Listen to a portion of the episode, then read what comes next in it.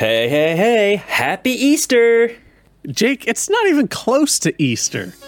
Oh, well, see, I already kind of planned this Easter egg hunt and, uh... Egg hunt? Yeah. Do, do you want to do that still? Heck yeah. All right, let's do it!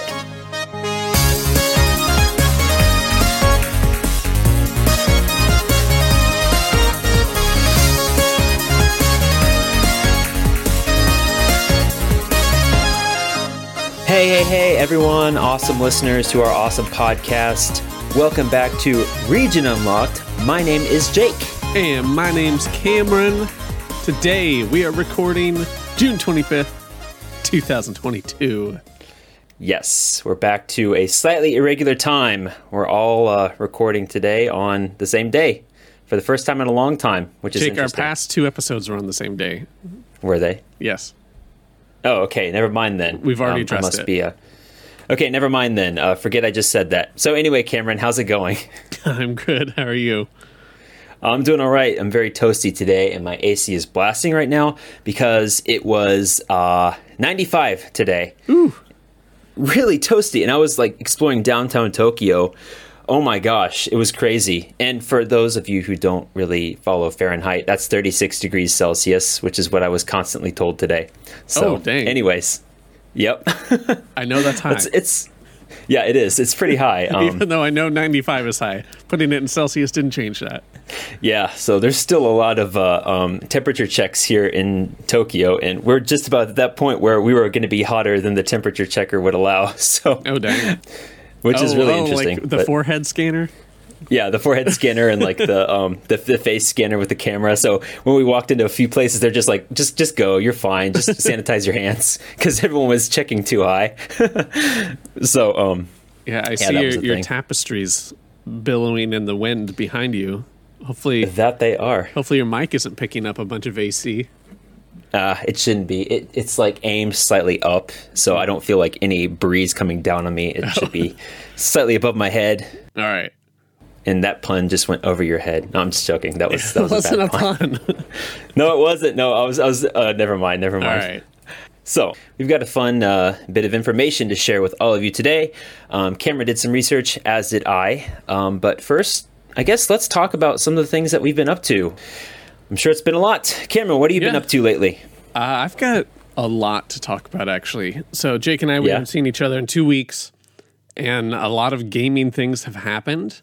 So first off, I did finish Minish Cap on Game Boy Advance, and it felt very good to, to finish that, because I feel like I'd never really played through Game Boy Advance games to completion, and I enjoyed this one quite a bit. I wonder if maybe a remake will ever happen of that game. Not that it really needs it, but hmm.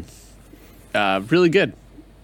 But uh, the big awesome. game I played is I finally moved on to Deathloop and played oh. all of that nonstop, basically, till I beat it. And have you heard of Deathloop or, or know anything about it? I've heard of it. I don't know too much about it, though. Okay. So let me fill you in, as well as our listeners. So first off, if you are a fan of Dishonored, you will like this game. It is made by the same people and has a very similar feel, uh, though Dishonored probably emphasizes stealth a lot more. This game tells you you can play it stealth, but you're going to have much more fun going in guns a-blazing, especially because there's no penalty really for that. Okay. So the main premise of this game is you are stuck in a time loop of this one day on this island that repeats over and over and over. Huh. But you remember each day that you're in a loop, and whatever you learn on one day and loop back, you still remember. As well as Juliana, who's this other character who's kind of hunting you because you're trying to break the loop. She wants to keep the loop intact. And then everyone else on the island thinks it's the same day over and over again. They don't know that it's resetting. Well, I guess technically they, they know that it's being reset, but they don't remember everything. Hmm. And so your goal is there are these eight visionaries, these people in charge, that you need to try to kill them all on the same day to break the loop. But hmm. they are not all in the same place. It's impossible to kill them all on the same day. But as you keep playing and keep learning more, you are able to manipulate them to get them to be in the same place. So hmm. there's like um, a party that happens in one part of the island at the end of the day. And so you can do these things that will push four people to all be at that, to all die at that party. Hmm. Uh, a few other things like that until you can actually pull it off and do it on the same day. And it, it's just, hmm. it's a lot of fun. I really struggled to get into it just because it has a lot to teach you right off the bat. And okay. it's kind of overwhelming tutorial-wise. Um, so I lost interest. But once you kind of power through that, it is, it's great. It is really worth it.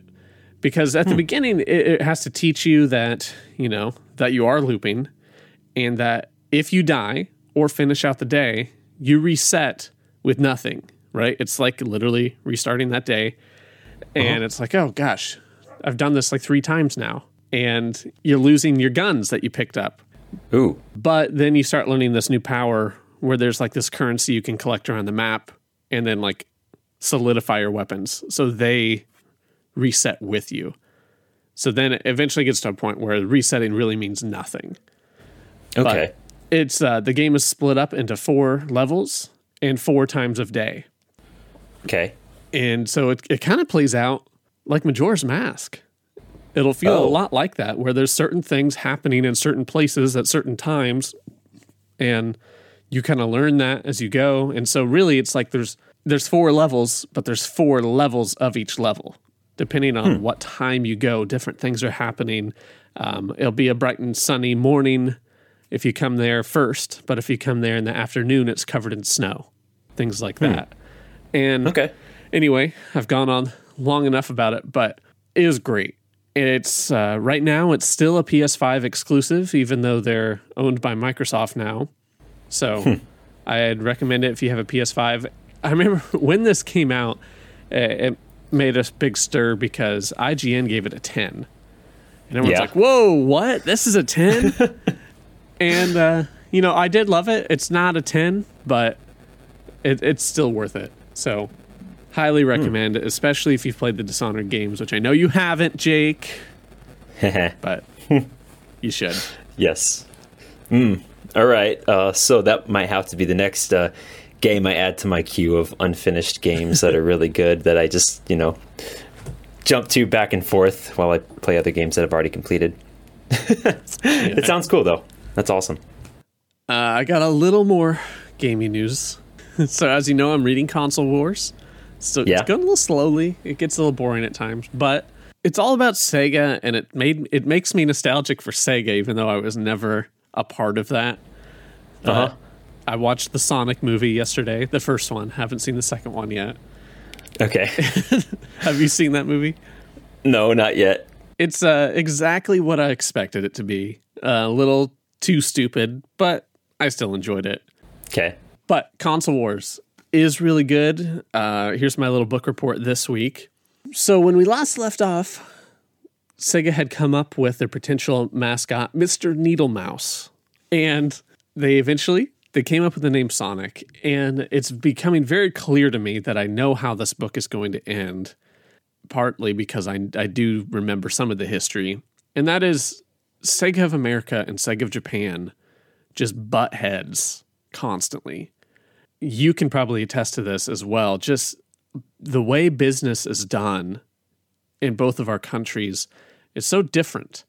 And culturally, things are just so, I don't know, what's apples and oranges? Like, they're very, very different.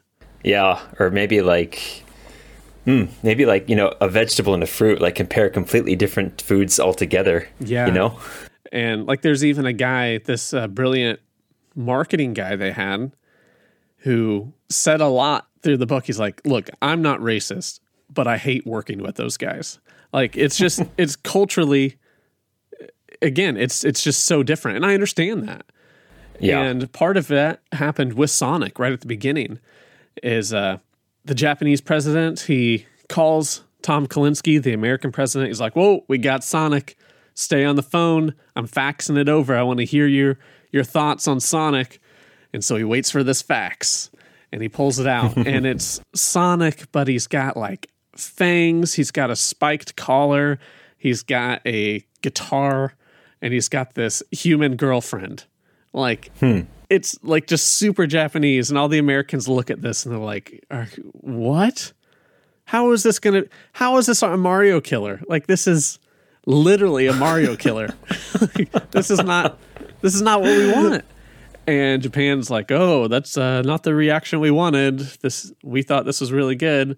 And so the American team, they brainstormed and redesigned him to to look like the goofball that is in Sonic one. Kind of like, kind of like short and cute, uh-huh. but still has a bit of that punk attitude, you know? Uh-huh. And they fax it back, and Japan's like, no, we hate this. And oh my gosh. Japan actually tried to make it so there was two different Sonics. It's like, all right, here's the Sonic that represents Japan. You can have yours that represents America. Wow. And they they said, no, this is what we're going to go with. We have to stick with this. And Japan's like, oh, f- fine. And, you know, obviously in America, it was Sonic Mania here. The way they uh-huh. marketed Sonic was so perfect. Like, they just, they nailed the attitude. They nailed the game. It was, it was just so good. And, you know, part of Sega's mindset was Nintendo, they they aim for the kids, we want everyone else. And yeah. that's really what they did, and they were really successful, partly because they had this big mall tour that they did across America, where at these malls they took Sonic and then they took a Super Nintendo before it was even released here, because it, you know, it was out in Japan like a year earlier. Mm-hmm. And compared it, they had Super Mario World and Sonic side by side and would have people come play them both. And like eighty percent of people were voting for Sonic. It was just this huge media blitz of them going all over the country. They had, uh, I think it was Nickelodeon would follow them and like air it on Nickelodeon. Like, where's the tour now? And like show clips of people playing. And they just, hmm. it, it's crazy how good Tom Kalinske and his team were at marketing. They really went in on this comparison between the two systems and the two companies, which is so weird because I I don't know what the actual rules are anymore, but this stuff mm-hmm. wouldn't fly today. Hmm. Like, they straight up had Nintendo products in their commercials comparing them. Okay. I don't know. Can you do that anymore, or has there just is there a respect where they just don't? Right? Hmm. Because everyone sees yeah, themselves as a little different. Like, for example, there's this one commercial because they had to be in your face. Like, nineties Sega was, they might have made the nineties so in your face the way we perceive the nineties, you know, mm-hmm. if that makes sense. And yeah, yep. they, they had this commercial. There's this guy playing his his Game Boy, and he's just like not having super fun, and looks down and there's like a dead squirrel next to him.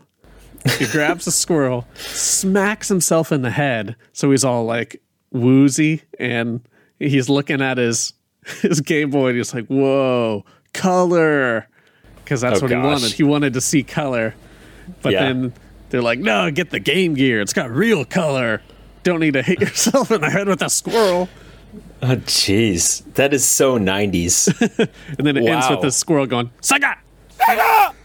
That, oh my gosh, that is not even surprising. Like, for anyone who's listening who does not remember the nineties, that was so nineties. Just those those ridiculous commercials that were almost shocking to a point. Mm-hmm. Hmm. Well, that's interesting. One of my favorite things about reading through this book is, you know, it's it's written in a third-person fashion as if it was a fictional book, but it's mm-hmm. not.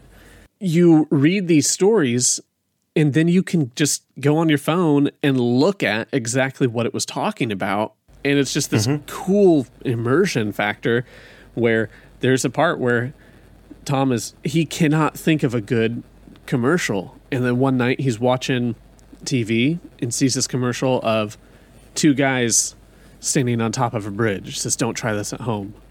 Okay. One guy, he leans down and and pumps a little more air into his Reebok Airs or whatever they're called. Uh-huh. And then they both bungee jump. Oh, and then geez. It pans down, and the the guy with the Reeboks is just bouncing there, and he looks over, and the guy that was in the Nikes, it's just his shoes left. Oh my gosh. And he's like, yes, wow. This is it. This is what I need to do. This is what I, the the emotions I need to elicit from Nintendo versus Sega. And it's just crazy to read that and then just Google it and be like, oh, here it is. And watch that commercial from nineteen eighty-nine or whenever that was. And then huh. in, in other circumstances, they were talking about E G M. That's when E G M came along. And they got Sonic as the cover story in May of nineteen ninety-one. So I just look up, you know, retromag dot com, and it's like, oh, there it is. There's the cover of that E G M. And it's just, it's so cool to tour through history with these visual aids that are just so, uh, I guess, impressive to us. Hmm. Okay. Yeah, that's that's, that's quite the report there. I've gone on very a very nice. long time. Uh, what's up with you? What games have you been playing? I've been playing a few, a few new ones. Yeah. I started a game called Genshin Impact. Oh, have you? Uh, the, the Weeb yeah. game. The Weeb game. The game that's all the freaking rage over here. Like, everyone plays it over here. Yeah. I realize there's probably more of a, um, I guess, select niche of niche group of people that play it back over in the States. But uh, it's actually a really good game. It's well put together. It's very similar to the style of uh, Breath of the Wild mm-hmm. and the... Uh, art style, the way it plays out, like even the enemy mobs, like it's just super, like the open world, and it's it's just super reminiscent of Breath of the Wild, but it's it's almost like a social thing over here. Like mm-hmm. most of the people I know play it, and you link up on there, and it's one of those games that got really popular because of the, uh, I guess the the gacha system where you can yeah. like basically pay money and pretty much roll the dice and get a random character, but if you pay a certain amount, you can be guaranteed a certain high level character, and that's what's getting people coming back to it. But I've not gotten to the point where I've had to pay money for it yet. Yeah. Um, let's just hope I don't have to. Uh, mm, it's it's it's hard though, for sure. That's one of the games I've been playing. Yeah, that's always a tough question with free to play games. It's like, yeah. do I just do I try to milk it, or do I? Because sometimes I look at it like, if I were to buy a sixty dollars game and uh-huh. got twenty hours of an enjoyment out of it, yeah. if I'm getting twenty hours of enjoyment out of a free game, I shouldn't mm-hmm. feel bad spending some money on it. But it's weird. We mm-hmm. all have this, we just all have this thought that like, oh, it's free. It's like, you shouldn't have done that, company. Now mm-hmm. I'm going to play as much as I possibly can without even paying you. When really there's there's no problem with doing that. You can. But those games and those companies know how to get you, and they know how to invest you enough into the story for the most part, or at least from what I've seen. Yeah. And you will get to the point generally on a free-to-play game where, like, yes, you can progress, but it's so incrementally smaller and smaller yes. that the progress just becomes so, like, almost non-existent to where you have to pay money if you want to get anywhere, you know, worthwhile. And at that point, you've invested so much time already, why not? Why quit in the middle when you can't progress any further unless you pay? Uh, that that's the that's that's the whole practice of where they get you. Mm-hmm. Um, I've already fallen to that with Caravan Stories. um, but Genshin Impact, a game that I started and have been playing somewhat regularly. Also, uh, I started Subnautica. I don't think I talked about that yet, but I think you you um, mentioned it last week, but didn't say anything okay. about it. All right, so. That is the scariest non-scary game I've ever played, and it's uh, it's it's very much a diving simulator with a lot of very cool fictitious uh, science fiction additions. You're on a planet where you have to basically survive and build a base, all within the confines of under the sea, and you can get thalassophobia very strongly. If you're scared of depths, this game will get you, especially when you start moving to deeper waters. But like. So what is thalassophobia? That that is fear of the deep. Like basically if you're if you got goggles on and you're in deep water and you look down and you're scared, that's thalassophobia. Okay. Like something's going to come out from the deep, and oof. You know that fear that many of us had that there was going to be a shark in the water in the pool that was going to come get us. Yep. That's that's what it is, and that game does sometimes give me a little bit of anxiety, and a lot of people reportedly too, especially when you get to super deep waters, but it's been fun. It's been a thrill, you know, building a base underwater and trying to survive by collecting resources under the ocean while you're basically uh, harvesting what you can out of your broken ship on your foreign planet that cool. you're trapped on. yeah, it's fun. And I guess game number three, this, well, I guess to back up a little bit, this past week I've been uh, training at a new school, and my colleague team of teachers has mm-hmm. been, during our lunch breaks, playing Super Mario Party on oh, the nice. Switch. Yes, and it has been amazing because I've been honing my party game skills. so so I'm sure a lot of the kids that were at the school were very entertained by us teachers yelling very loudly. Of course, uh, we were having fun, yelling very loudly from the break room. There were a few kids that peeped their heads in, and we had to explain to them what we were doing. But it's all cool, you know? It was fun. And I do so. like that game. It's uh, one of the first Mario parties in a while to try new things, but they just didn't support it. There wasn't a ton of content. Mm-hmm. And seriously, there hasn't been an update since it came out, I'm pretty sure. Yeah. And that was frustrating because... then they made Mario Party All-Stars, which is good, but it's like, really? You moved on from this that quick? You couldn't mm-hmm. throw in a few D L C characters? Or it, it's just like, it's out and we're done. All right? Yeah. But good, I'm glad you're playing it. Yep. I guess uh, in the long run, it's just fun to be able to play video games at school, right? Oh, always. I guess we can start getting into the main meat and bones of what we've uh, been planning to talk about. What do you say, Cameron? The main dish attraction of dish. eggs. Yes. The main dish of eggs, of delicious eggs. Okay, today we're going to be talking about a concept that a lot of people have seen, but many of you have probably had to work or search to actually see. Because, Ooh. yes, we're talking about the very cryptic and very fun subject of Easter eggs in video games. Easter eggs Easter in eggs. video games? That doesn't make any sense. What are you talking about, Jake? Why, I'm very glad you asked, Cameron. Now, when we hear the word Easter egg, what do we think of? An egg that's probably colorful and pastel looking at Easter. And rabbits. And rabbits as well. But in a video game, it's something slightly different. Although sometimes it is literally an Easter egg, and we'll sometimes. talk about that very soon. Yeah, sometimes. Um, so anyway, uh, per Wikipedia, I'm going to give you a um, very basic introduction of what a Easter egg is. So an Easter egg is a message, image, or feature hidden in software, a video game, a film, or another usually electronic medium. Mm-hmm. Um, now that's basically the most, uh, I guess, simple of uh, definitions there is of an Easter egg. So Easter eggs in video games is what we're going to be touching on today, but I guess they've been included in all kinds of uh, mediums from uh, the, the dawn of whenever uh, art was created, stuff to uh, stuff to find. So first off, let's talk about what we think of initially when we hear like the word Easter egg in, in terms of what it is in a video game. Cameron, what's something that first comes to mind when I talk about the word Easter egg? Yeah, so I, I kind of define it in my head as it's like a wink a wink to the audience, right? Okay. Either yeah. in a reference or just like a fun thing that doesn't really fit in that universe, but it, it's something for you to find. Mm-hmm. And again, like you said, it's it's not just video games. It's also pretty. It's huge in movies. And honestly, yeah, yeah. to uh, combine movies and games here, when I think of Easter eggs, the first thing I really think of is Ready Player One. Oh, okay.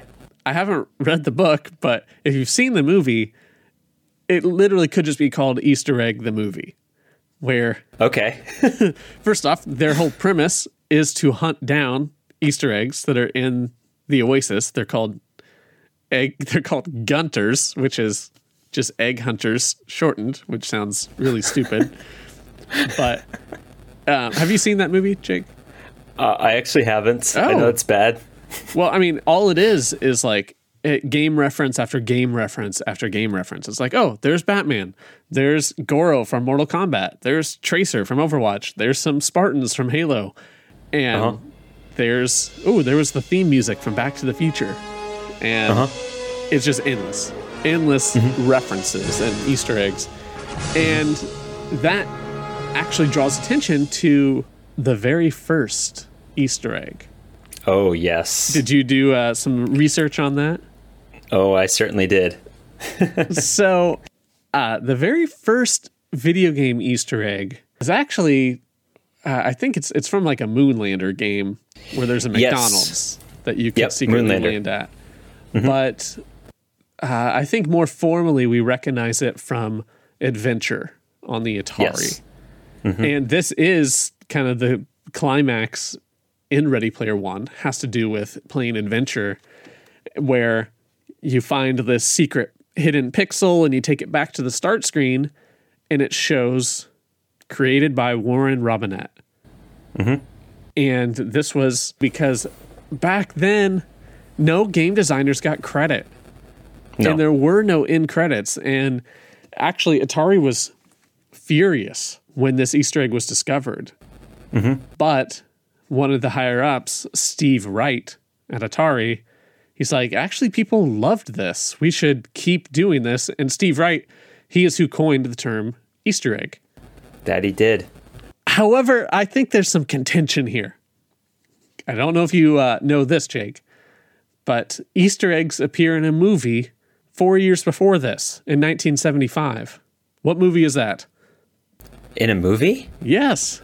Oh, snap. I don't know. I was just doing video game uh, related research. Okay. Tell well, me. So, in the movie, The Rocky Horror Picture Show, you can find three literal Easter eggs hidden throughout that movie, because they had done an actual Easter egg hunt on set and did not find all the eggs. And so you can see eggs hidden throughout that movie, literal oh Easter eggs. And it's like, how is that not where this came from? But mm. apparently, no, it wasn't coined until the Atari thing. I remember hearing about that. Oh my gosh. I, I think we even like at one point, because I, I was in this show three times and we had to watch the movie many times for uh, for practice. And I know at one point, I think we actually heard about this and tried to spot them. I couldn't tell you where they were. I but... think one of the most prolific ones is like underneath the throne that like Frankenfurter's on. There, yep, there's okay, like an egg yep. just right under it. Uh-huh. But uh, along oh the lines gosh. of Atari doing that in credits thing, uh, Yuji Naka had the same problem with Sonic. He was the creator of Sonic. And uh-huh. again, they got no credit. And so you can't actually see this in the game, but it was just his kind of like F U to the studio is when uh-huh. you beat Sonic, there's a black screen. But yeah. on that black screen in black text, he put credits just so oh. he knows it's there, but you can't actually see it. Wow. Oh my gosh. Like, I'm surprised the higher ups didn't, you know, foresee this happening, considering like the people who programmed the game are the ones who made it. Right. Like, I, I would want my name in there as a as a credit if, if I put my heart and soul into it. But the whole yeah. issue, I think, was, you know, so other developers didn't see them and try to basically, you know, snag them or essentially poach that. Uh, You're exactly right. Yeah. So, mm, but still. I'm I'm really glad eventually that it was seen by the higher ups as a as a positive thing, because the person who did discover that first Easter egg in Adventure, they sent a photo in and they seemed really excited about it. So that's was, mm-hmm. was that was the reason. Like, hey, this fan was excited. Let's let's make it a policy. I think he even said, let's make it a policy to add an Easter egg in every video game. Yeah, it's just it's just really interesting. I'm so glad that. That was that was that was taken on. So, what about you? What uh, what things do you have to say? Uh, sorry if I stole some of your research and, and talking points. No, that was basically some of the same research that I uh, that I um, found as well. So, let me get my bearings here. While you find your bearings, movies that come to mind, uh, Marvel, tons of Easter eggs in there. It's always like a reference to a comic somewhere in the background or or something that's connecting all the movies together. A lot of the end credit scenes, you could call those as Easter eggs. Um, mm-hmm. Modern Star Wars is just an Easter egg. That's all it is. All modern Star Wars is is like, hey, remember Star Wars? Remember this reference? It does nothing new. It's just like, yeah, remember that? Oh, the big discussion point of Star Wars today. That's exactly it. Like, enough references to the old stuff. Let's make some new stuff. Yeah, I'd say it's pretty similar with the, the new Jurassic World movies as well. Mm, Just mm. Okay. Too afraid to, to try new things, I guess. But you know what? That's what keeps the uh, old fan base for sure. But still, yeah. I guess there's a healthy balance for everything. Um, the only other thing that I was going to mention about the uh, first Easter egg was after the Easter egg was found and that fan sent in the photo of it, that person, um, oh, what was his name? Robinette? Warren Robinette, mm-hmm. He had already left the company. And Atari was, yeah, oh. he had already left the company after it was uh, discovered. So Atari wanted to basically reset everything, pull the game, and like redistribute it. But that's when the meeting happened, and I guess uh, uh, Steve Wright made his uh, his pitch, and things were fixed. So what? Interesting, right? Yeah, what a joke! Like, why get so angry about that? But mm, all right, executive nonsense.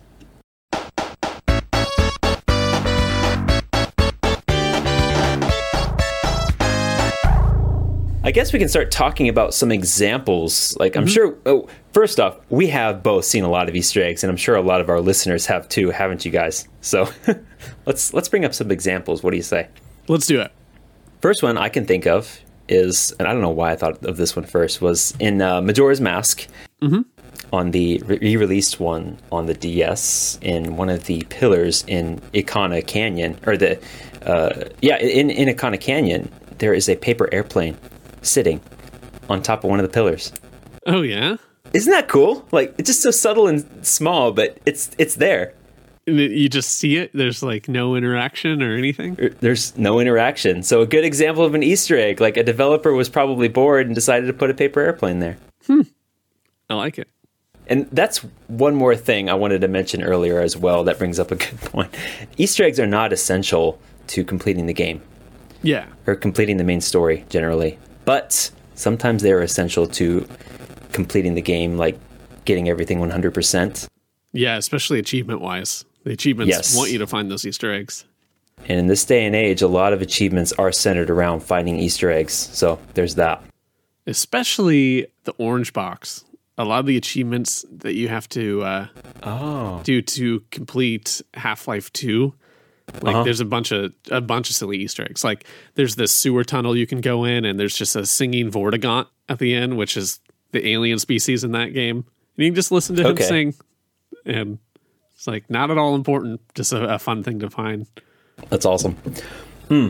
Well, I guess we'll talk a little bit more about Portal here in a bit. There's some good Easter eggs there. True. Um, the second one I can think of is uh, in Dead Rising. Mm-hmm. In the mall, there's a... a shop called Jill's Sandwiches. You probably saw this, didn't you? You are almost a Jill sandwich. Yeah, in Resident Evil. Yeah, so yeah. for those of you who don't know, but you should know, the dialogue and voice acting in the original Resident Evils is just awful. And uh, there's a moment in one of them where you hear this line. That was too close. You were almost a Jill sandwich. You're right. Barry, thanks for saving my life. And that's where we get Jill Sandwiches. Yep, Jill Sandwiches. So there's another hint to the past. All right, well, I wanted to talk about Halo two, which I think Halo two was one of the biggest Easter egg experiences for me. Not mm-hmm. just in Easter eggs, but exploitable glitches and things like that. Where there's okay. just a lot of content to explore in both the campaign and the multiplayer. And so the first off thing is a is a glitch that you could use to get outside of things. And that was called sword canceling. And so hmm. sword canceling was a, an interesting thing where when you have the energy sword and your reticle turns red, you hit the trigger and you charge at him to kill. But... if instead you hit the trigger and melee at the same time, you charge, mm-hmm. but just bump them away. It doesn't do damage. Huh. So through this glitch, you can get a guy standing on your head, look up, and keep sword canceling at them while they jump. And so huh. as they jump, they're jumping off your head. You zoom up towards them, but not kill them. They jump again. And you can use this to get really high and like get out of levels or get on top of geometry you shouldn't have been able to. Oh, and there's no utility to it. It's just, it's really cool and a, a fun way to explore levels and see things you shouldn't be able to see. Uh-huh. And um, another wow. glitch is in Zanzibar. There is the super jump. I don't understand how this works whatsoever. But in the main base area where you can drop the gate to let uh, you know vehicles in and out, there are these windows. If you shatter all the windows, there's this particular one where there's a shard of glass that gets left in it, and you can uh-huh. like crouch and walk under that shard of glass. And you just keep walking straight, and then all of a sudden your screen starts vibrating. And then oh. you still hold forward and jump and hold the jump button down. You will then fall from that window, hit the ground, and the second you hit the ground, you get launched like three hundred feet up in the air. And then you wow. land on top of the level where you can snipe. Huh.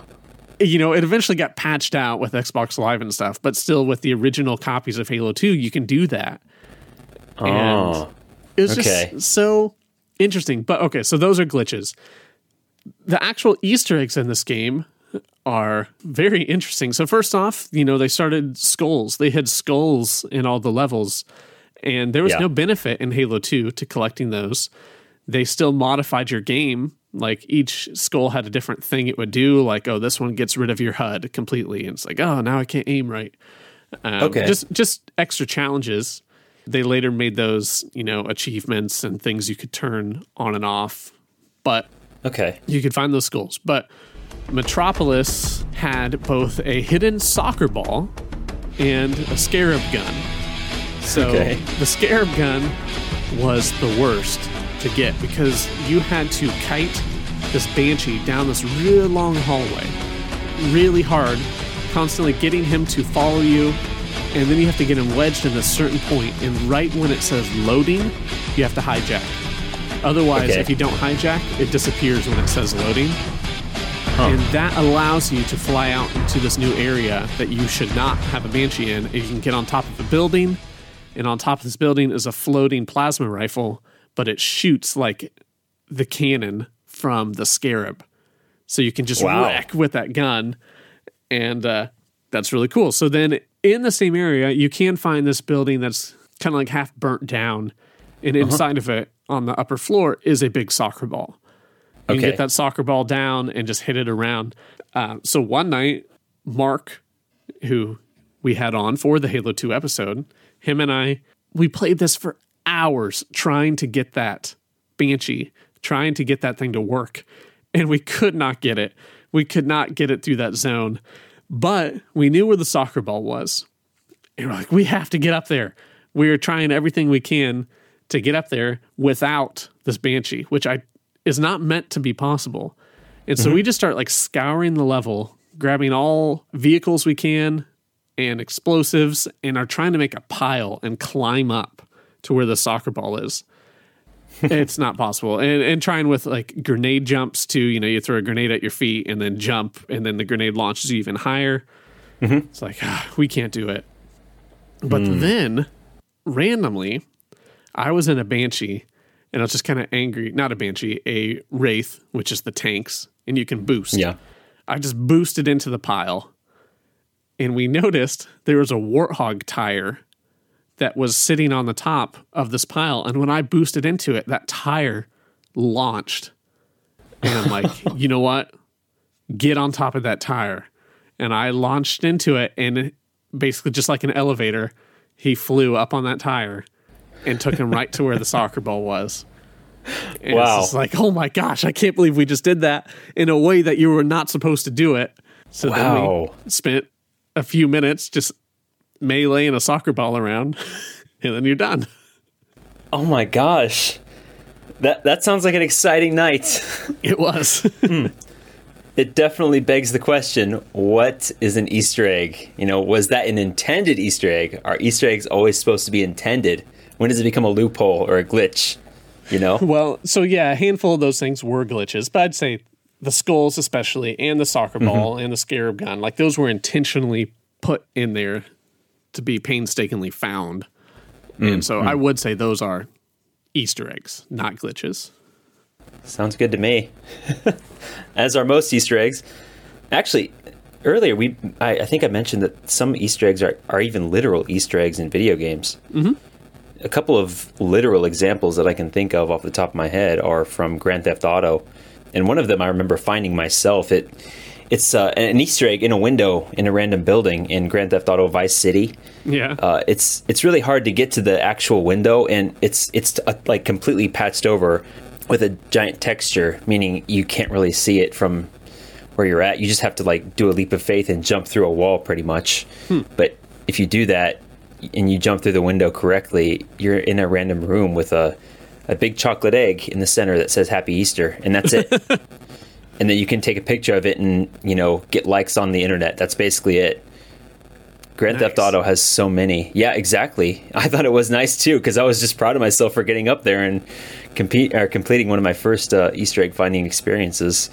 Another one from Grand Theft Auto San Andreas is at the very top of the bridge. There's a, uh, a giant message that says, "There's no Easter eggs up here. Go away." And, and there's it. No Easter eggs. Nope. Even though that is an Easter egg in and of itself. That's true. Mm. Also, yeah. in, in G T A four, you can find the literal heart of the city. Yeah, yeah. Like inside, is it like their Statue of Liberty equivalent? Yep. So I've not played it, but yeah, you go in there and it's just like this giant beating heart, like suspended by chains. And uh-huh. It's pretty disturbing, actually. Yeah, it is. And you can shoot it and like it like shows blood and everything, but it won't do anything. Gross. It won't die. Yeah, it's it's gross. Typical G T A violence. So, like, those are fun ones, right? But there's also a couple that will alter the game that I'm thinking of, too. And the first one I think of is from Banjo-Kazooie. Mm-hmm. If you use too many cheats, it will actually wipe the memory on your game pack. It really does? Yeah, I checked that. That doesn't seem fair. No, it doesn't, but that's Banjo-Kazooie for you. So, yeah, um, that's a thing. Be careful, because it'll do that. It's a very self-aware game, and it yes. definitely breaks the fourth wall quite a few times. So, very well, interesting, right? Yeah, and, and that, you know, reminds me of the Metal Gear Solid Easter eggs, uh, with, I think, the biggest one being Psycho Mantis. Yes. Where in that fight... Uh, what he disconnects your controller and you have to plug uh-huh. it into a different slot. Uh-huh. Um, he will read your memory card and talk yeah. about what games you've been playing. Yeah, that's weird. And you know, I've not actually played these games, so there's probably more. Mm-hmm, but mm-hmm. Uh, there's also in Snake Eater, there's this sniper boss fight named The End, and he's this old uh-huh. man. Yeah, and if you get to that fight and then just save. And then not play the game for a while. When you come back, he has just died of old age. You don't even have to fight him. Oh, geez. Yeah. Wow. That's interesting. Holy cow. Wow. Yeah. I like like those are Easter eggs done super meta, you know? Uh-huh. Like Easter yeah, eggs for, for sure. Easter eggs.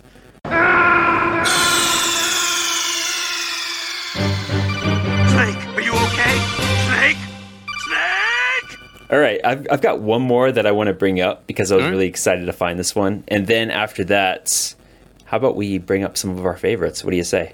I mean, that's what I've been doing. Some more of our favorites. I actually have a top five list here. Oh, you do? Mm-hmm. Shoot. Well. Oh, it's all good. It's all go good. For it. We can always talk about our favorites, right? Uh, so from Assassin's Creed three, there is uh, this thing where if you enter... the, you know, what, the Konami code? Mm-hmm. Up, up, down, down, left, right, left, right, V A. And yes, you buy a turkey, right. You will get an assassin turkey. It'll it'll don like a an assassin's cloak and everything. Well, it's just like a, the little hood. Yeah. yeah. He looks very silly. The assassin's hood. So, yeah. Fun little one. I've never tried it, but it looks fun. So, those are some good examples. I've got some Super Mario sixty-four ones, but, you know, a, a lot of it is just speedrunning glitches. Oh, yeah? But, you know, Yoshi being on the top of the castle at the end of the game. That's an Easter egg, yeah. right? Yeah, that is, yeah. Mm-hmm. Um, and then some that are just kind of code-related, but, like, the Boo laugh and the Bowser laugh are the same. The Boo one is just sped up. Oh, my gosh. Wow. No They're kidding.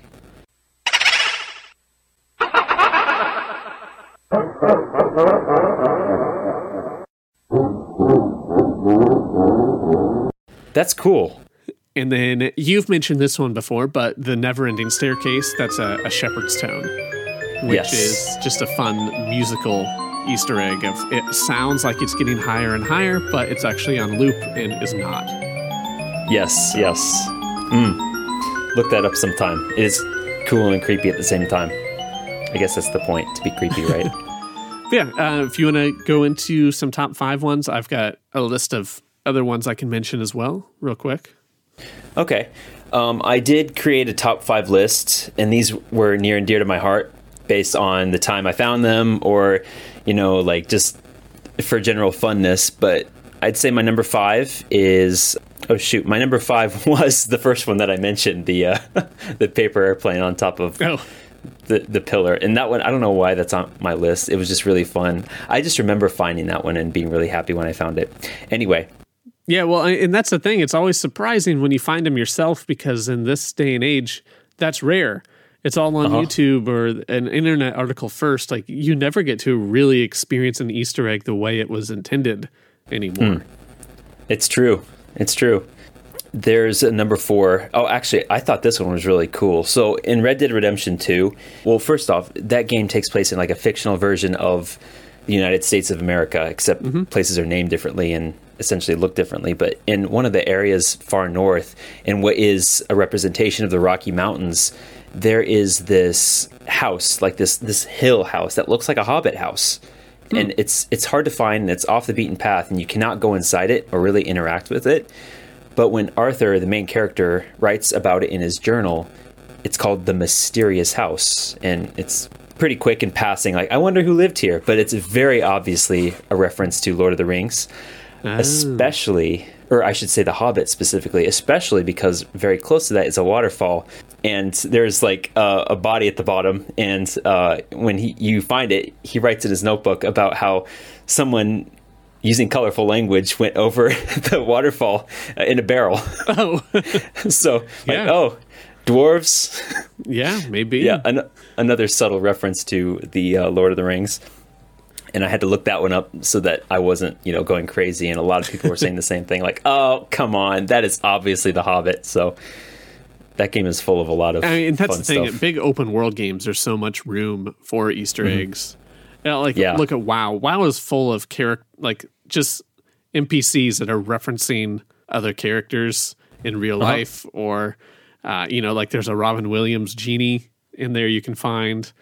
There's oh, a, really? There's a boss fight with a guy who has rum ham, and it's like, you don't know.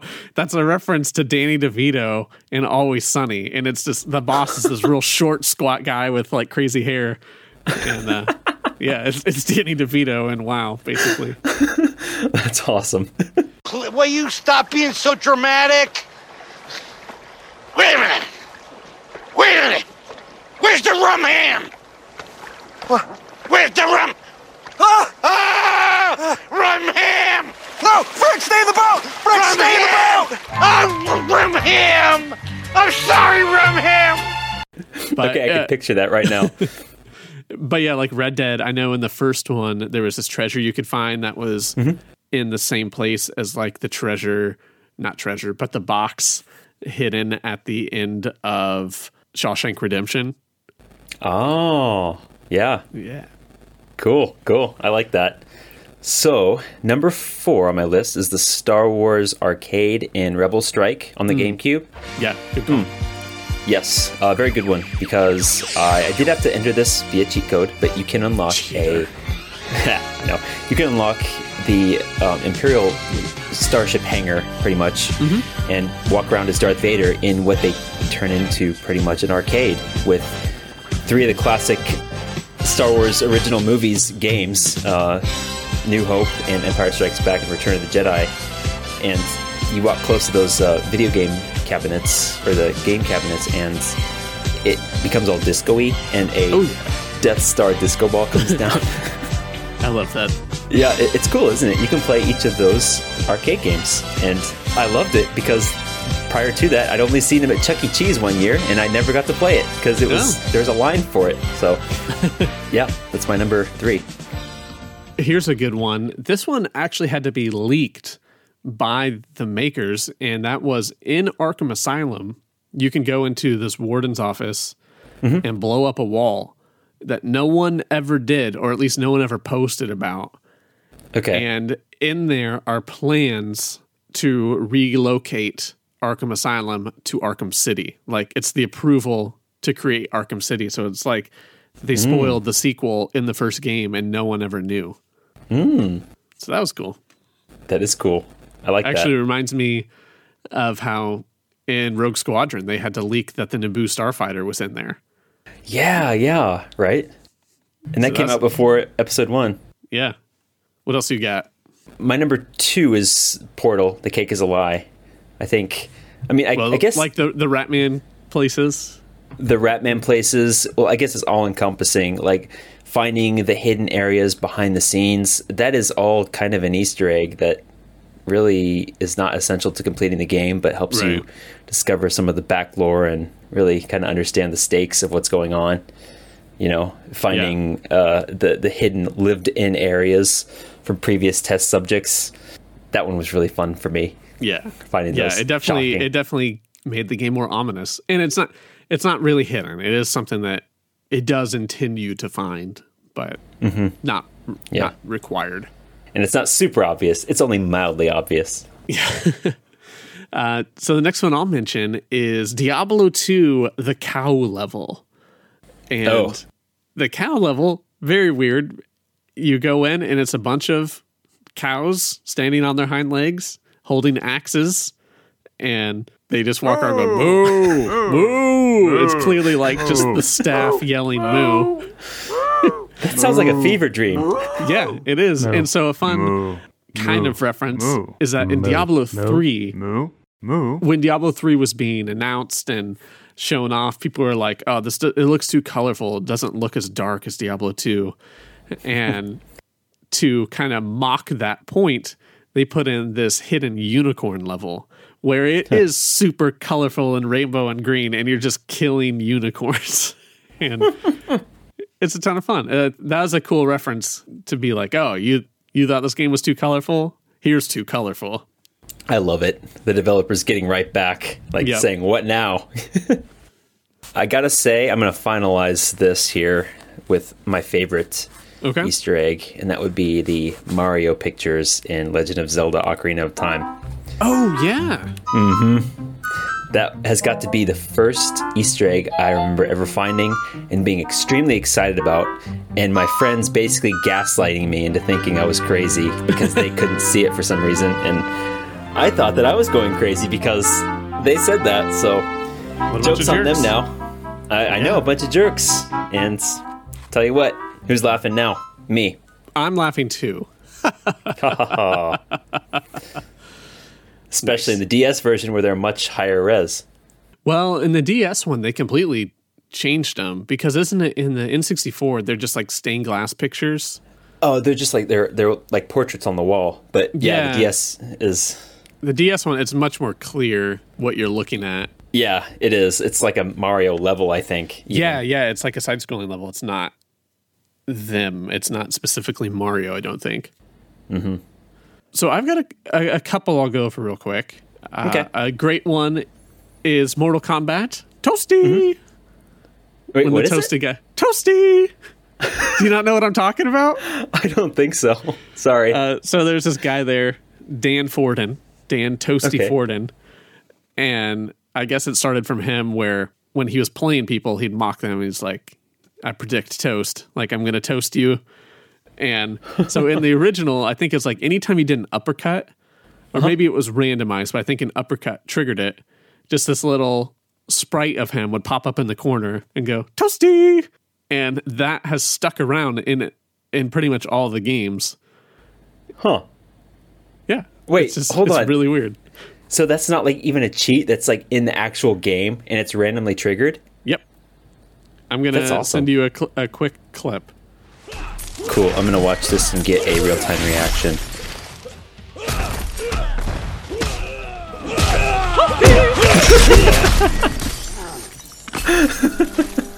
That's so good. I love it. So yeah, Toasty's, that's been around forever in Mortal Kombat. Cool. It, apparently, I didn't catch this while we were playing Halo four, but in Halo four, you can hear Conan O'Brien and Andy Richter as some Marines, just with some goofy dialogue. So I haven't listened to that yet. Here, I'll, I'll put in, here's some Conan and Andy in Halo four. This is a pretty sweet union we're in. It's fantastic. Stand near the crates, but don't ever move them. Right. Right. And if anybody even looks at the crates, that's a violation. Oh, yeah. Don't you think rugs would warm this up a little bit? A- absolutely. Absolutely. Just like, literally, I'm not talking wall-to-wall, but like five area rugs. Mm-hmm. Or some oriental rugs. And you know what? Suddenly it's a whole different vibe in here. Right. I think something's up. What? I think there's gonna be a war with an alien they awoke from an ancient slumber. Oh, that, what? That is stupid. I know. I mean, I don't know much. I mostly just load crates, but that is stupid. You know what? There's one thing my grandpa told me. Never awaken an alien from an ancient slumber. Very nice. All right, and so this last one is actually pretty dark. Have you have you played Half-Life two? Mm, I've played a little, not enough to you know, right. have a huge knowledge of it. Well, you, you're aware of the crabhead zombies? Yes, I am. They've got a pretty chilling scream or, like, you know, whatever they're yelling at you. Uh-huh. It's uh, unpleasant. Apparently, they're yelling, "God help" and "help me," but played in reverse. Oh my gosh. So oh, actually, creepy. I'm, here's a fun editing thing. I'm going to try to do this myself. So here's here's a normal scream that they do. And then here, I'm going to put it in reverse. God help! Help me!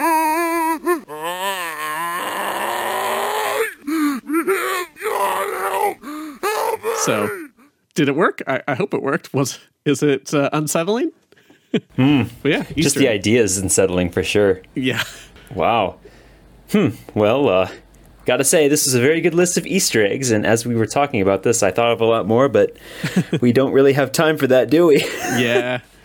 But this was good. I'm glad we got to talk about these today.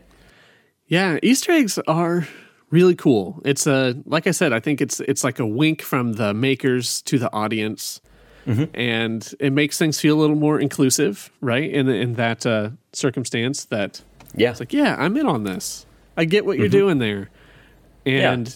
giving replayability, reasons to go back and find things. Mm-hmm. It's just a very cool feature that is interesting. That it's really been here since nineteen seventy-nine, and I can't imagine games without it. Yeah, for sure. And here's a challenge for all the uh, listeners out there. If you can count how many times we said the word Easter eggs, including that one, maybe we'll do something fun. How about that? An Easter egg hunt for all of you. Oh, we should have put an Easter egg in this episode. Oh, maybe yeah. I'll I'll say something in reverse somewhere in the episode. Maybe it's already there and we're just trying to throw them off. I don't know. We but, should have planned that a little better. How could we put an Easter egg in here? Oh, well, it's all good. This was a good discussion anyway. I said we go ahead and wrap this up and let's have some fun searching for more Easter eggs. And if any of you have any fun Easter eggs, email them to us and maybe we'll mention them. And you can email us at region unlocked podcast at gmail dot com or talk to us on Twitter or Instagram. So with that, thank you everyone for listening. My name's Cameron. And I'm Jake. Have an awesome nerdy week. Minasan, sayonara. Sabbath and I'll be getting a skill and wheels now. She we hit serve from the need of my scenes reading it. Now let's see if anyone actually plays that in reverse. I don't know how they would.